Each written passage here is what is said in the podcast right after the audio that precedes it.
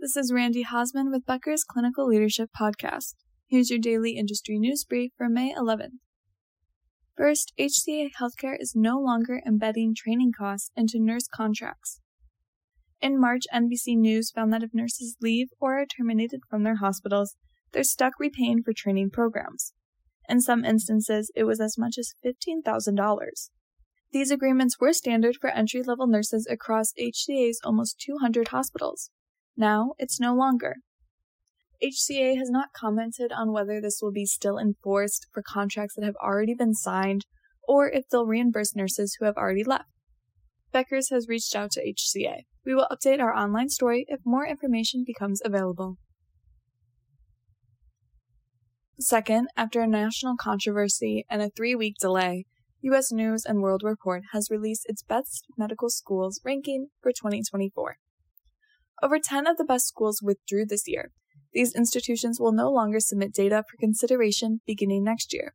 This includes Harvard, Stanford, the University of Pennsylvania, and Columbia. However, U.S. News can and still will rank them using publicly available data. Universities say this scoring system hinders diversity measures and ignores students' experiences. U.S. News has made some tweaks to this year's methodology. It doubled the weight of total federal research activity. It also added two indicators for research grants from National Institutes of Health. Now also included are peer and residency assessment scores, student selectivity, and faculty resources. The top three this year are Harvard University, Johns Hopkins University, and the University of Pennsylvania Perelman. Third, five of seven faculty members in the nursing program at the University of Mississippi Medical Center are fired. They received pink slips earlier this month, which is in the middle of the program's one year cycle.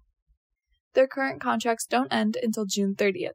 However, they were directed to return their badges and computers immediately. The school's dean, Dr. Julie Sanford, is also leaving her position August 1st. She's going to the University of Alabama Capstone College of Nursing.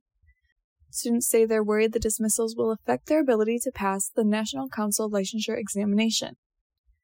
A school media representative says they don't comment on personnel matters.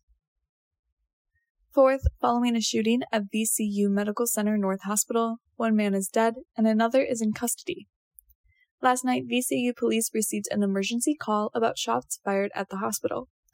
VCU and Richmond police responded to the scene. 24 year old Christopher Boisseau allegedly shot his 25 year old coworker, Taekwon White. Mr. White received treatment but died from his injury. No other injuries were reported. Mr. Boisseau is charged with maliciously shooting within a building. Other charges are pending. Fifth, today the COVID 19 public health emergency expires. A few days ago, the CDC published updated masking recommendations. The guidance says healthcare facilities should take a risk based approach when determining when to mask. It should be based on local COVID 19 transmission levels.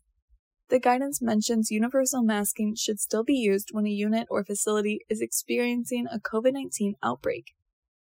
Medicare telehealth flexibilities and acute hospital care at home waivers will remain in place through the next year.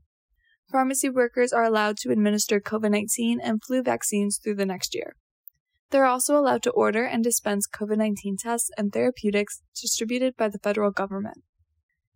The general public can continue to order free COVID 19 tests through the end of this month. Thanks for listening. Do you want more of the latest info about clinical leadership delivered directly to your inbox every weekday? Subscribe to the Becker's Clinical Leadership and Infection Control e newsletter on our website at www.beckershospitalreview.com forward slash quality.